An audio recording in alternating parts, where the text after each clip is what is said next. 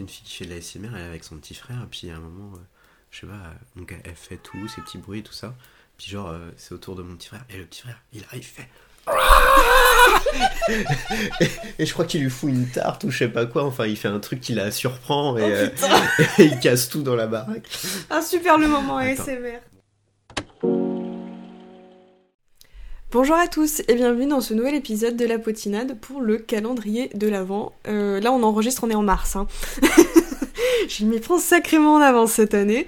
Et euh, aujourd'hui je reçois Mathieu Guibé pour parler euh, autour du sujet de, du fait que no- notre vie pro nous passionne. Mathieu, peux-tu te présenter? Alors, comme tu l'as dit, je m'appelle Mathieu Guibé. Oui. Je ne pense que ça aura pas changé d'ici à ce que tu utilises le calendrier de l'Avent.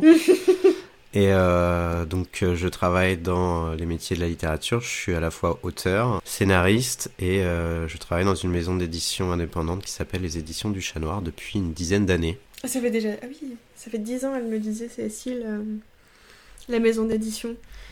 Là, on va fêter nos 12 ans et moi, je pense que j'ai rejoint un an et demi après la création. Et du coup, ça fait depuis combien de temps que du coup tu travailles toi depuis chez toi? Depuis chez moi Oui, enfin de, à ton compte, pardon. Ah, bah, depuis le Chat Noir, hein, depuis tout le temps. Avant le chat noir, il n'y a pas eu une autre expérience euh, pro que t'avais eue? Euh, bah, je faisais ma thèse, c'était mes études. Alors après, Ah oui. euh, tu travailles un peu en même temps ta thèse, tu donnes des Mm, cours à la fac ou des choses comme ça. Mais dès que j'ai quitté ma thèse, en fait, on, on a, on a rapidement monté le chat noir. Ouais, donc en fait t'as beaucoup travaillé à ton compte quasiment. euh. J'ai fait que ça. Je pense que je pourrais pas avoir un patron. Mais déjà, en fait, pendant ta thèse, euh, bon, t'as ton, t'as un professeur référent qui Mm. te, qui t'encadre. Mm, mm. Mais c'est à toi de gérer ton projet. Tu gères euh, ton planning. euh, alors c'était une thèse scientifique, donc tu gères ton planning d'expérience, ton propre projet. Tu fais tes recherches de ton côté. Tu as toi-même des étudiants stagiaires que tu vas devoir superviser. Donc j'ai jamais eu en fait l'expérience d'avoir un patron, sauf vraiment dans les petits boulots euh, quand j'étais ado l'été, mais euh, c'est pas assez long pour avoir euh, franchement un avis sur euh, sur le patronat ou avoir une hiérarchie à laquelle tu dois obéir et qui doit te dire comment bosser. Mhm. Donc c'est vrai que je, je suis habitué depuis toujours à faire les choses à ma façon, entre guillemets. Parce qu'on est quand même deux à travailler au chat noir, donc euh, on se coach l'un l'autre. Mm, mm. Mais, euh, mais je me pose souvent la question de et si le chat noir devait arrêter et si je devais euh, faire un métier euh, classique, entre guillemets, avec une chaîne de hiérarchie, est-ce que j'y arriverais? Ouais, c'est ce que j'ai euh, après mes études, mais euh, ouais, c'est ça. Après mes études et depuis mes 18 ans, j'ai euh, donc toujours eu mes réseaux sociaux et tout, mais ça a jamais été. euh, à la base, c'était pas du tout un travail. Je crois que c'est ça arrive un peu plus tardivement euh, quand tu débloques la monétisation, ce genre de choses, mais euh, c'est pas un degré que tu peux te dire un jour je vais vivre de ça. Non, si t'as 70 euros, c'est déjà très bien. Un petit panier de courses et encore, t'as l'URSSAF qui passe par là et puis c'est vraiment un petit panier de courses du coup. Je fais quand même pas mal de boulot en tant que salarié et tout. Et au plus mes réseaux sociaux grandissaient, au plus euh, j'arrivais à vraiment à faire la comparaison entre être salarié et être à mon compte et à me rendre compte que ce qui me manquait euh, en tant que salarié, c'est que tout ce que tu peux imaginer, tout ce que tu... Enfin, tout, ouais, ton, ton imagination qui te passe par la tête, tu ne pourras jamais l'appliquer comme tu le souhaites euh, en tant que, que salarié. Parce qu'il faudra soit, euh, quand j'étais bibliothécaire, il faut coller à l'image de la commune. Mhm. Il faut que ce soit en adéquation avec les- le projet culturel de, de la commune, s'il y en a un. Des fois, il n'y en a pas. Et quand j'ai été libraire, bah, c'est pareil, c'est quand même hyper euh, fermé. Enfin, tu n'as pas beaucoup d'opportunités selon là où tu travailles, etc. Et euh, très souvent, bah, vu que à chaque fois j'étais un peu souvent nouvelle, il bah, faut un peu faire ta place. Et, euh, et ça, c'est un truc qui m'a toujours très vite, euh, très très vite frustrée. Tu perds, tu perds les rênes de ton investissement personnel dans, ça. Ouais. Et alors ça, dans la société où tu travailles. C'est ça. Et en même temps, quand t'es salarié, c'est vrai que t'as ce truc de te dire, euh, je peux toujours payer euh, mon loyer, euh, normalement, euh, ça devrait aller, quoi. Ouais. Et c'est un peu ça qui, te, qui moi, me, là, me fait peur ces premiers temps, parce que là, on est au tout début de, de quand je suis en freelance. Est-ce qu'en décembre, je serai encore en freelance? Je ne sais pas. Mm. Mais c'est ce qui me fait peur. À chaque fois, je me dis, faut assez que je me coach toute seule et que je me booste pour, euh, pour que ça continue de me passionner. Et en même temps, je vois que, genre... euh, c'est vrai qu'au début, je m'étais dit que j'allais faire un peu comme, tu sais, la, la- la semaine un peu typique. Genre, tu travailles du, lundi- du lundi au vendredi, tu travailles la journée et tout, tu fais, euh, enfin, tu, tu fais ce que tu dois faire, quoi. Le week-end, tu, tu, tu fais autre chose, quoi. Tu, tu travailles pas. En fait, c'est faux. c'est complètement faux. Je suis toujours en train de faire un truc, même, bah là, on est samedi matin. Et euh, si on prend vraiment euh, la définition de mon travail, donc créatrice de contenu, bah, je suis en train de créer actuellement un contenu. Donc c'est du travail, mais en même temps c'est cool. Et donc tu l'assimiles pas vraiment à du Bah travail. C'est ça, c'est qu'en plus, c'est. C'est le, le. Je vais pas dire le danger du truc, mais euh, tu, tu perds de vue, en fait, la, la frontière entre ta vie professionnelle et le temps de repos que ton cerveau et ton corps a besoin. Mm, mm. Donc, euh, c'est pareil, nous, euh, au début, au- au- le chat noir, on n'avait pas de bureau. Tu te retrouves à répondre aux mails euh, à 2h du mat, à faire des relectures toute la soirée. et, et tu te rends pas compte en fait, parce que comme c'est un truc qui te plaît, c'est c'est finalement comme un hobby. Mm. Sauf que quand le hobby commence à faire plus de 40 heures par semaine, bah. il y a- Conséquent le hobby. il y, a, il y a un côté un peu euh, pas lassant mais euh, tu, tu vois que c'est imposant dans, dans ton temps de vie Mm, donc on avait fini par euh, louer des bureaux euh, quand on en a eu l'opportunité financière et on s'est dit bah voilà comme ça on a on, on a des horaires de, de bureau quand on rentre à la maison on, on passe à autre chose Mm, Ça se passe vraiment comme ça? Ça marche un mois, deux mois, puis après t'as des urgences, donc tu te dis bah faut quand même que je bosse le soir. euh, Mhm. Tu reçois un mail, euh, t'y réponds, puis ça engage un truc que tu dois faire derrière. Et puis bah il y a eu le Covid qui est passé par là, Ah, où tu te retrouves à être confiné à la maison, donc tu reprends des habitudes de- pour bosser à la maison. C'est vrai que comme on bosse beaucoup sur les PC et que euh, moi mon PC personnel il est plus performant que le PC que j'ai au travail, bah, finalement j'ai un confort à travailler à la maison Mm. euh, technologique Mm. qui fait que je passe beaucoup moins de temps sur des programmes gourmands qu'au bureau. Donc finalement, je me dis bah c'est plus agréable. Donc je prends l'habitude de bosser. La... J'ai repris l'habitude de bosser à la maison. Donc j'ai repris cette habitude d'avoir des horaires euh, complètement fous quoi. Et comme on en parlait hier, euh, bah il y a des choses qui passent après le travail, alors que ça devrait être l'inverse. Ouais, ouais. Parce que bon, hier, bon, du coup, vous n'étiez pas là pour entendre cette conversation, mais euh, je disais que euh, moi, tout ce qui, euh, tout ce qui n'est pas du travail, ça passera bien après, que ce soit le rangement ou même me faire une pause, aller au cinéma, euh, même des fois les courses, hein, c'est pas même aller jusqu'à des courses, tant que je n'ai pas fini ce que je m'étais imposé à faire. Mais en plus, ça, ça ne me ça ne me chagrine pas hein, sur le moment, vraiment, c'est je, je prends plaisir à faire ça et, et, euh, et après je suis un peu têtue donc euh, tant que c'est pas terminé je ne lâcherai pas le morceau mais euh, et je mets même des fois c'est vrai que des fois j'ai tendance à, à du coup nexter les gens qui m'envoient des messages je vois pas de qui tu veux parler. parce que je suis à fond sur mon montage et je veux que ce montage ressemble à ce que je me suis imaginé dans ma tête. Et, et je me retrouve des fois avec à avoir mon bureau qui est enseveli de, de papier, de, de livres et de machin, alors que j'aurais pris une heure pour ranger. Euh, ça aurait été peut-être plus agréable la pièce à vivre, mais ce n'était pas pour moi du travail, donc ça passera après. Je, je tiens à dire que ce n'est pas des messages que tu reçois, c'est des messages auxquels on, on te répond à toi. Oui, c'est vrai. et que, et que tu, tu n'es pas là pour écouter la réponse. Mais j'ai une amie, Iséline, je, je m'en souviens, euh, c'était il y a deux jours même, donc euh, à peu près, euh, je, je te fais la même. Je lui ai dit, oh, euh, j'ai une question à te poser. Bah, elle attend toujours la réponse. Elle m'a dit, oui, je t'écoute. Alors, à la réponse pendant le calendrier de l'Avent, au mois de décembre. Et je crois que c'était hier soir, je lui ai fait, bah, en fait, c'est un service à te demander. J'ai toujours pas dit la suite. La suite, au- c'est une série en fait. La suite ça. au prochain épisode. C'est exactement ça. Mais vu que, à chaque, enfin, vraiment, c'est à chaque fois, je me dis, euh, ça passe bien après dans mon cerveau. Non, mais c'est vrai, on s'enferme dans un truc, euh, mais c'est pareil à la maison. euh, je, je, je sais que je vais, je vais bosser jusqu'à telle heure, et après je vais me dire, mais on doit reprendre à telle heure, je vais pas avoir le temps de faire à manger, de manger, de me poser un petit peu pour euh, euh, rincer un peu le cerveau de ce qu'on a fait ce matin. Il faut qu'on reparte. Si on, si on va pas faire les, les commandes, préparer les paquets et qu'on les donne à telle heure, ça part pas aujourd'hui, donc c'est mort. Donc ça Donc, en décale fait, on- tout. Ouais, donc on finit par euh, manger un truc rapide, Oui, un sandwich, euh, ou tout ça quoi. Mais même moi, mais, du coup, maintenant, mes pauses le midi, mais du coup, bah, c'est à la maison. Mais très souvent, genre, c'est genre soit un petit reste, soit un truc à préparer euh, vite fait. Et du coup, je mange devant mon PC et je continue à répondre à des mails, à des commentaires ou euh, à finir mon montage en cours. Et en fait, du coup, bah, la pause n'existe plus vraiment, quoi. Enfin, les moments où c'est agréable, c'est du coup, bah, en ce moment, souvent, tu fais des lives le matin. Oui. sur TikTok. Et live colis. Voilà, où on envoie des roses d'ailleurs, je sais faire, je suis très fière de moi.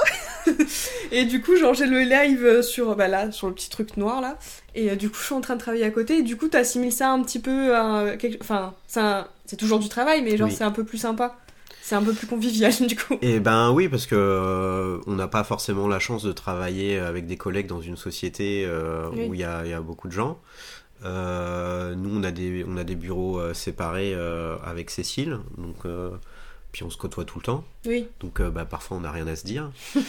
Ça arrive. Et du coup, c'est vrai que tu perds ce côté social quand même. Alors je suis pas, je suis pas le, je suis pas le mec le plus extraverti et le plus sociable du monde, mais ça fait du bien Mm, mm. de, de discuter avec des gens, de rencontrer des gens. bah ne serait-ce que d'un point de vue d'auteur, pour euh, aussi avoir de l'inspiration, euh, c'est quand même euh, Ouais, normal, je trouve, d'observer le monde, d'observer les gens, d'apprendre à les connaître. Mm. donc ça a toujours été un plaisir pour moi de rencontrer les gens. Moi le problème c'est plus de m'intégrer à ces gens que je côtoie, mais les rencontrer ça a toujours été un plaisir en fait. Moi, c'est pas, c'est pas tellement de m'intégrer. Enfin, m'intégrer, ça ne me fait pas peur, mais c'est que je sais que.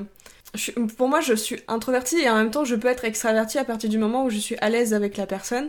Mais c'est plus quand je. Quand je. Je sais pas comment dire, ça, me, ça commence à me stresser et là, je vais commencer à dire plein d'âneries et je serai incapable de m'arrêter. Ouais. Je ne vais pas voir jusqu'à où je vais. Et du coup, après, je me dis, bah, l'intégration, du coup, elle est pas faite parce que je passe pour la fille juste chelou, c'est foutu.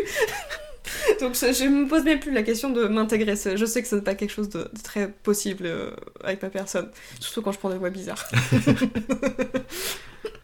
Et est-ce que, ça c'était une question que je me suis posée parce que euh, du coup j'ai toujours eu ce, la- la- le côté création de contenu en même Ouais. temps qu'un autre travail.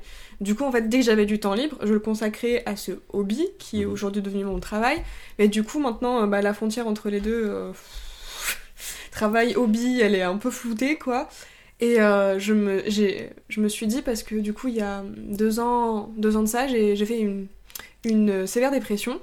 Et, euh, et je ne m'étais pas lancée en freelance, à ce moment-là parce que j'avais peur justement de, de cohabiter avec le burn-out, de, faire ami-ami. Et, Ouais. euh, et ça, je sais que je, je peux y tomber, euh, je pense, un peu plus facilement par rapport à il y a quelques années. Après, je dis ça, mais je, je- j'ai, j'ai 24 ans, je suis pas non plus. euh, Tu, par- tu parlais de la limite euh, entre ton boulot et les hobbies. Mm. C'est vrai que je vois Cécile, elle bosse dans la maison d'édition. Mm. Sa grande passion, c'est la lecture. Donc en Mm. fait, quand elle a fini de bosser, elle ouvre un bouquin. Tu vois, elle reste, elle reste toujours dans ce monde-là.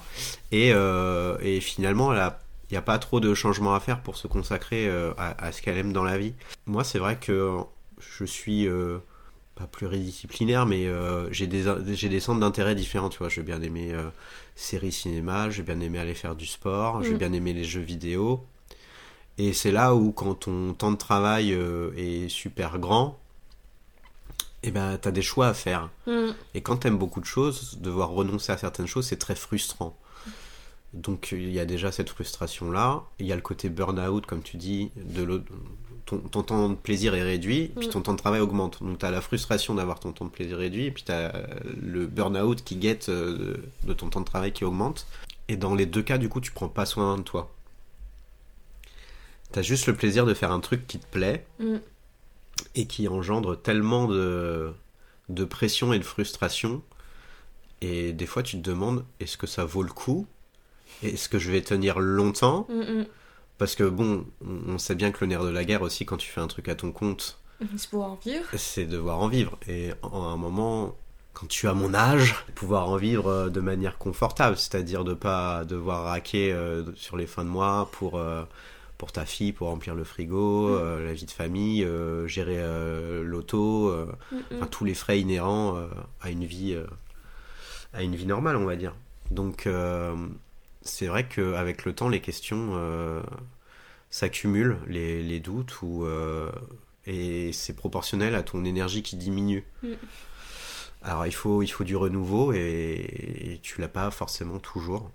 Alors ça va que là, euh, le côté maison d'édition, tu es quand même dans le culturel, dans le créatif, dans l'imagination. Donc tu peux aller chercher le renouveau un petit peu par là. Mais comme c'est pas non plus un marché facile et essentiel, Mm. enfin essentiel pas pour ceux qui sont dedans, parce que pour nous c'est essentiel, Mm. mais euh, on va dire pour le grand public, parce qu'il suffit de voir euh, ce qui s'est passé pendant le Covid, mais euh, les produits culturels euh, Mm. ou les manifestations culturelles, c'est pas ce qui, c'est ce qui a été zappé en premier. hein. Et euh, peut-être à raison, hein, pour- mais euh, disons que ça sert pas pour euh, la santé physique et la survie, mais pour la santé mentale et un autre type de survie, c'est quand même essentiel. Justement, t'as cette énergie à chaque fois qui diminue, et pourtant tu dois essayer de, de la conserver, voire de... Enfin, je trouve que quand t'es à ton compte, du coup, tu, tu as plein de casquettes euh, différentes, sauf si tu as un comptable, si tu as un RH. euh, C'est pas tout le monde qui, qui peut ça, mais du moins nos, par rapport à, à, à nous, je trouve que c'est en plus, c'est... Je trouve ça d'autant plus compliqué d'aller chercher, entre guillemets, de l'énergie ailleurs pour, euh, pour continuer à, à être... Ouais, à être, pas à être performant, mais à, se maintenir. C'est vrai que là, par exemple, euh, euh, du coup, moi, je vis avec mon copain et euh, il est parti pendant deux semaines et demie, trois semaines. Du coup, vu que je travaille de chez moi, à part parler à mes chats ou dire bonjour à la caissière une fois par semaine, donc je l'ai vu deux fois, bah je, je, je n'ai parlé à aucun être humain. Et euh, même si j'ai tendance à me dire que je préfère être seule ou alors vraiment en petit comité, euh, parce que quand il y a trop de monde, moi, ça me. Au bout de 10 minutes, Mm. c'est bon, je suis rincée. Mais euh, je, je me suis rendu compte que j'avais aussi besoin d'un minimum de stimulation de la part d'autres êtres humains pour continuer un peu à, à être productive et tout. Et c'était la première fois où je me disais, oh bah, euh, en fait, euh, là je me fais un peu chier toute seule. En fait, j'ai toujours eu ce truc de, euh, de me dire Ouais, en fait, je suis plutôt un solitaire, je préfère être tout seul, mais en fait, c'est pas vrai. J'aime être en société, enfin, avec des gens, alors forcément plutôt de confiance que je connais, etc. Ça peut être sympa. Mais j'ai besoin de savoir que j'ai la possibilité de me retrouver seul au moment où je vais en avoir besoin, en fait. C'est ça le truc. Mm, mm. C'est je dois savoir. euh, Et euh, c'est moins le cas depuis que, bah, que tu as une vie de famille, en fait. C'est un petit peu plus dur de, de s'isoler euh, euh, sans, sans être trop absent euh, pour sa famille, quoi. Bah oui. Et par, rapport, par rapport à l'énergie que tu disais qu'il faut garder parce que en plus on est multicasquette. Alors ça c'est aussi, le- c'est aussi un, un truc, être multicasquette, c'est que finalement tu, tu dois toucher à tout mais t'es bon nulle part. tu vois ce que je veux dire oui. c'est vu que t'es pas spécialisé dans un truc et que tu le fais pas c'est ou alors il y en a peut-être qui arrivent à être bon tout, nulle part mais moi j'ai la sensation de faire tout moyennement Oui, c'est ça. Euh, et c'est encore plus frustrant parce que tu sais que t'as pas les moyens financiers justement pour comme tu disais engager telle ou telle personne euh, Qui lui euh, sera spécialisé. bah, exactement et qui va te faire qui va te faire un, un boulot d'enfer donc euh, t'as aussi tes frustrations de euh, de d'auto jugement et je pense que toi comme moi on- là-dedans on- n'est pas tendre avec nous-mêmes Donc t'es euh, chez le chat noir depuis presque 10 ans? ouais une dizaine d'années je dirais Et du coup, t'es, enfin, tu écris depuis combien de temps? Parce que ça aussi, c'est une autre partie. euh, alors j'ai commencé à écrire j'avais 18 19 ans mhm. Enfin, on va dire sérieusement, parce que j'avais déjà fait des petits trucs avant. euh, comme beaucoup d'enfants qui sont intéressés par la lecture et les histoires, je pense, on, on vient toujours à rédiger un petit truc. Mm, mm. Mais euh, en mode, euh, ouais, je vais commencer à écrire un roman et je vais le finir, j'avais 18-19 ans. Mm. Et euh, j'ai été publié en 2008 la première fois. Mhm. Et je devais avoir du coup euh, 26-27 ans, je pense. Ouais, donc ça fait déjà. Un petit moment. Ouais, ça fait un moment, ouais. Bah, ça fait une quinzaine d'années et j'ai sorti, ouais, je crois qu'on avait compté la dernière fois pendant un live, euh, 16 ouvrages différents. Ah oui, quand même. Alors tous, euh, tous n'existent plus, hein. Euh, c'est pas que des romans. Puis tu regardes 15 ans, 15 ouvrages, en fait c'est un par an et c'est pas très non plus... euh, Un parent, c'est, c'est vraiment pas mal, hein. Ouais, ouais, surtout que euh, finalement il y en a pas un qui sont sortis par an, donc des fois il y en a plusieurs qui sont sortis cumulés, mais je vois, il y en a, ils arrivent euh, à pondre... euh, Tu te compares toujours avec d'autres en fait. Oui, non, mais c'est vrai, je regardais. euh, je suis une, autrice indépendante, euh, c'est Charlie Faro. Je sais pas si ça te dit quelque chose. Elle est euh, donc elle s'auto-publie et euh, pendant une année, elle arrivait à sortir, euh, même pendant presque deux ans, hein, un roman par mois. Ouais. Ça me. Et puis en plus, j'ai commencé à lire ce qu'elle euh, ce qu'elle écrit vraiment. C'est enfin à chaque fois, ce n'est pas genre, euh, tu sais, euh, tu te dis peut-être qu'elle a repris à peu près le même scénario, puis elle a remis à une autre sauce. Et non, non, vraiment à chaque fois, c'est des univers différents. Elle a autant écrit du thriller, de la romance, de la dystopie, de la SF, de la fantasy. Vraiment, elle va de, partout. Et je me dis, mais oh, elle doit être mais lessivée. Et quand je, enfin. En plus, je trouve qu'il y a une relation hein, encore plus différente quand tu travailles un texte, enfin, du moins quand il sort de toi.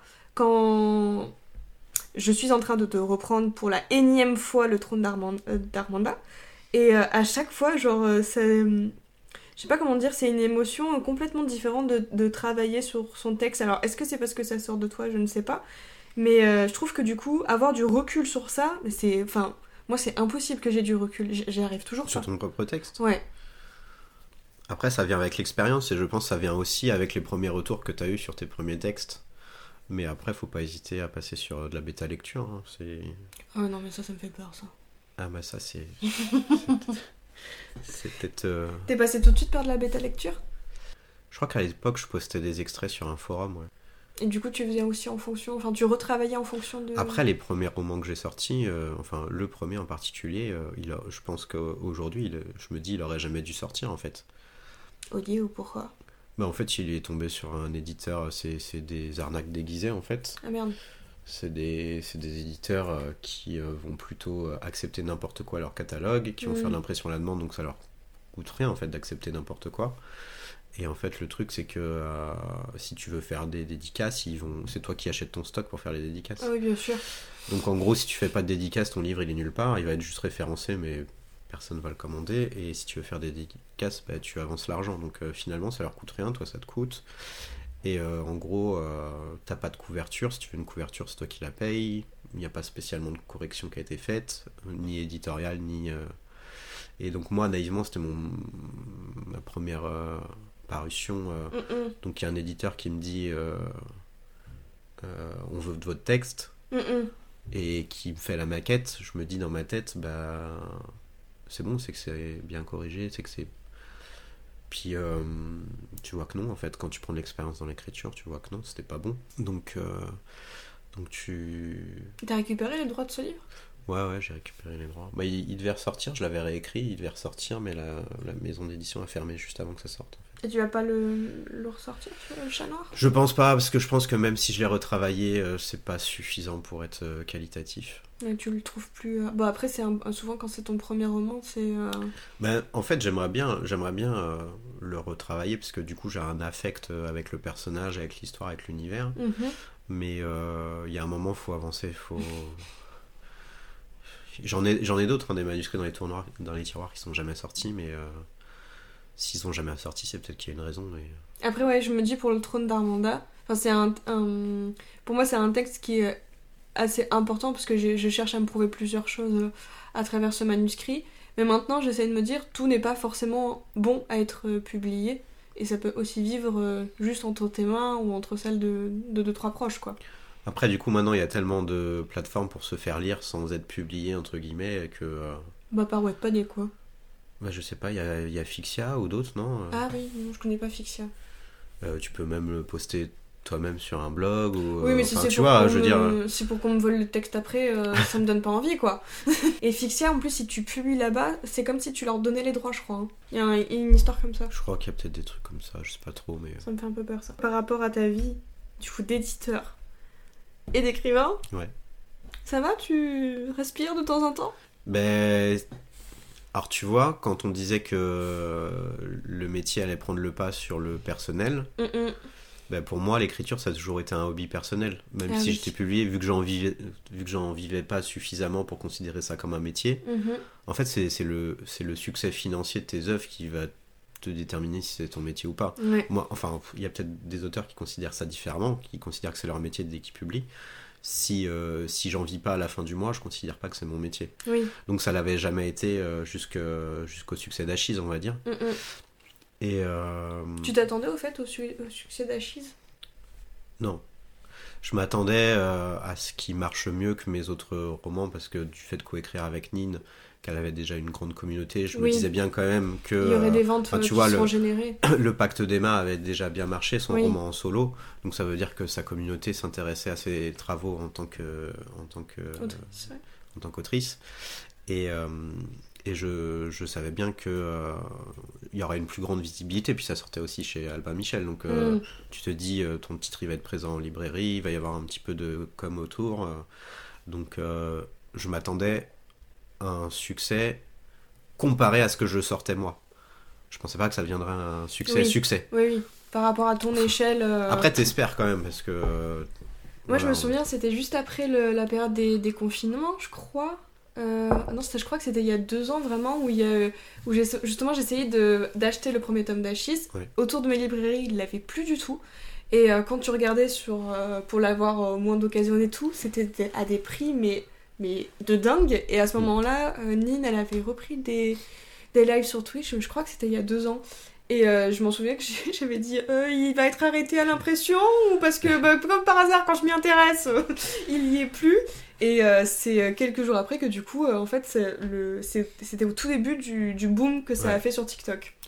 En fait, je pense que donc il, il a eu plusieurs vies le, le bouquin. Il est sorti fin 2018, je crois, le premier tome.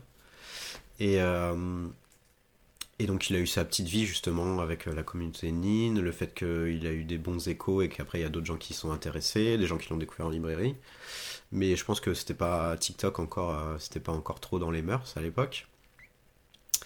Et euh, quand les gens se- ont commencé à adopter euh, TikTok, à créer BookTok dessus, Mm. euh, il est ressorti puisqu'il y a des gens qui en ont parlé. Et Mm. donc là, c'est devenu viral. Et, euh, et donc du coup, il y a eu ce succès. Mais je pense que dans la tête d'Albin Michel, euh, le livre, il était en fin de vie. Mm. Et je pense qu'il suivait pas trop TikTok à l'époque, donc le, le, le, le suivi de, de réimpression du bouquin et euh, le succès euh, qu'il a eu sur TikTok, ça a pas matché, donc en fait il a fallu un peu qu'on qu'on voit avec eux en, en mode euh, bah, tout le monde en parle sur TikTok, là faut faire un truc, euh, Bah oui. oui. faut, le, faut le remettre un peu sur le devant de la scène parce qu'il y a de l'attente. Mm, mm. Mais ça, ça ce succès-là, on n'y était vraiment pas préparé. Vraiment, je m'en souviens de ce moment-là où j'essayais de, de l'avoir partout et qu'il était nulle part. Et je me disais, bah merde, peut-être que il plus publié. Enfin, je sais pas, il y a eu une couille dans le pâté, quoi. Et vraiment, euh, c'était l'histoire de, de quelques jours où euh, tout d'un coup, j'avais eu l'impression que du coup, on en parlait de partout. euh, Enfin, surtout sur, euh, sur TikTok. J'ai l'impression qu'il est un peu moins passé sur, euh, sur YouTube. Ou alors, je m'en rends pas compte. Mais. Je m'en- je m'en souviens vraiment de ce moment-là, je me suis dit, bah putain, comme par hasard, quand je veux le lire, et ben il y est pas. Et c'était au tout début de, de ce boom. Je sais même pas, genre, s'il y a eu un, genre, une vidéo en particulier qui a fait exploser.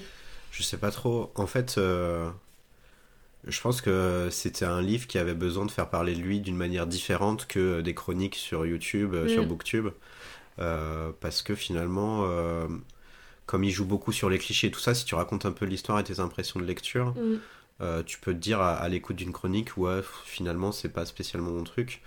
Et c'est c'est une saga qui va jouer beaucoup sur les émotions qu'il soulève. Et je pense que c'était plus les gens qui qui se filmaient en train de pleurer ou les choses comme ça qui ont en fait ça, ça montre l'effet tout de suite Mm, tu sais, c'est un peu comme ces bandes annonces de films d'horreur où en fait ils montrent pas du tout le film ils montrent les réactions des gens dans le public mm, mm. tu vois ça crée un petit peu un buzz, un buzz marketing euh, dessus et, euh, et je pense que un- finalement ça, ça agit sur le même process c'est que tu voulais pas savoir de quoi ça parle mais tu voyais que ça faisait pleurer Et tu voulais toi aussi et tu voulais savoir ouais. pourquoi et donc euh, je, je pense que c'est ça. Alors après est-ce qu'il y a une vidéo en particulier de quelqu'un qui s'est filmé en train de pleurer qui a fait euh, je pense que de toute façon c'est toujours quand t'as une personne qui est plus euh, médiatisée que Mm, oui, ça, oui. ça va plus devenir Bah viral oui, la, mais- la portée est plus, euh, plus grosse généralement. Ouais, c'est toujours le cas. C'est que tu peux avoir une bonne idée pour médiatiser un truc. Si t'as pas l'é- si l'écho suffisant, euh, c'est pas toi qui va provoquer le- le- la viralité. Et c'est en train de faire penser là, parce que du coup on parle de pas mal de contenu autour de, de Hachis qu'il y a pu y avoir, mais du coup, donc auteur, éditeur, plus tu fais quand même un peu de la promotion pour tes livres, euh, à travers TikTok notamment. Bah, Tu le considères comme du travail ça ou, euh, ou pas? Oh putain, il fait tomber le bureau. euh, au début, non. J'avoue, j'avoue, c'est quand même Nine, mon coach en réseaux sociaux, quoi. si elle revenait pas me motiver euh, tous les six mois en me disant, ah là, faut faire un truc, faut que tu te montres un peu, euh, j'aurais du mal à y mettre tout seul parce que c'est vraiment pas. tu vois, on, en parlait tout à l'heure, le fait de s'intégrer à la société. Bah, sur les réseaux, tu renvoies quand même principalement l'image de toi, et c'est vraiment tout ce que j'évite dans ma vie. donc, donc du fait que je dois quand même forcer mon caractère et ma nature euh, de base, euh, ça s'engage plus d'un métier que d'un plaisir. Mhm. Après, j'ai essayé justement de trouver euh, la voie qui me plairait. donc c'est un peu en mode troll quand même, un humour un peu noir, sadique diront certains, mais cruel pour la fin des livres. Ouais, mais du coup, euh, voilà, il y a, quand même un côté où j'arrive à m'amuser avec euh, l'image que je renvoie et qui du coup rend le truc plus agréable. Mais euh, bon, j'en viens quand même aussi à me faire mes petits euh, listing de euh, TikTok à faire euh, avec les sons à utiliser. Donc il y a quand même une organisation qui se crée derrière le truc. Il y a quand même un truc qui est en train de se créer. Mais par contre, c'est un des trucs où je vais, le je vais procrastiner le plus facilement possible parce que ça reste le truc le moins agréable pour moi de, de montrer. Tout à l'heure en dédicace, je vais te filmer plein de fois, ça va te faire plein de contenu, tu vas voir. tu vas être l'acteur et je vais être la, caméraman. Mais oui, enfin la, la frontière, je pense qu'on est tous les deux d'accord pour dire que cette frontière-là elle est enfin c'est un c'est un que par rapport à toutes nos casquettes, c'est un, travail qui est un plaisir. À la fois, c'est aussi, ça relève aussi du travail parce que bah, des fois, tu as tes deadlines, tu as des urgences à gérer. Et donc là, ça va vraiment rentrer dans un cadre du travail. Parce que c'est quand même très rare qu'il y ait un truc qui te passionne et que tu t'obliges à le faire. Généralement, ça vient vraiment euh, tout seul. Et, euh, et on flirte un peu des fois avec le burn-out. Hein. Il y, a des moments. Je sais que dans l'édition, enfin, c'est non-stop quoi. C'est c'est un truc que je voulais aborder quand on parlait des différentes vies d'Achise, c'est que la durée de vie d'un livre, elle est hyper faible. En termes de nouveautés en librairie, c'est deux mois, deux, trois mois, maxi. Et, euh, et, on va dire à l'échelle lente, peut-être un an, deux ans maximum s'il a eu un petit succès.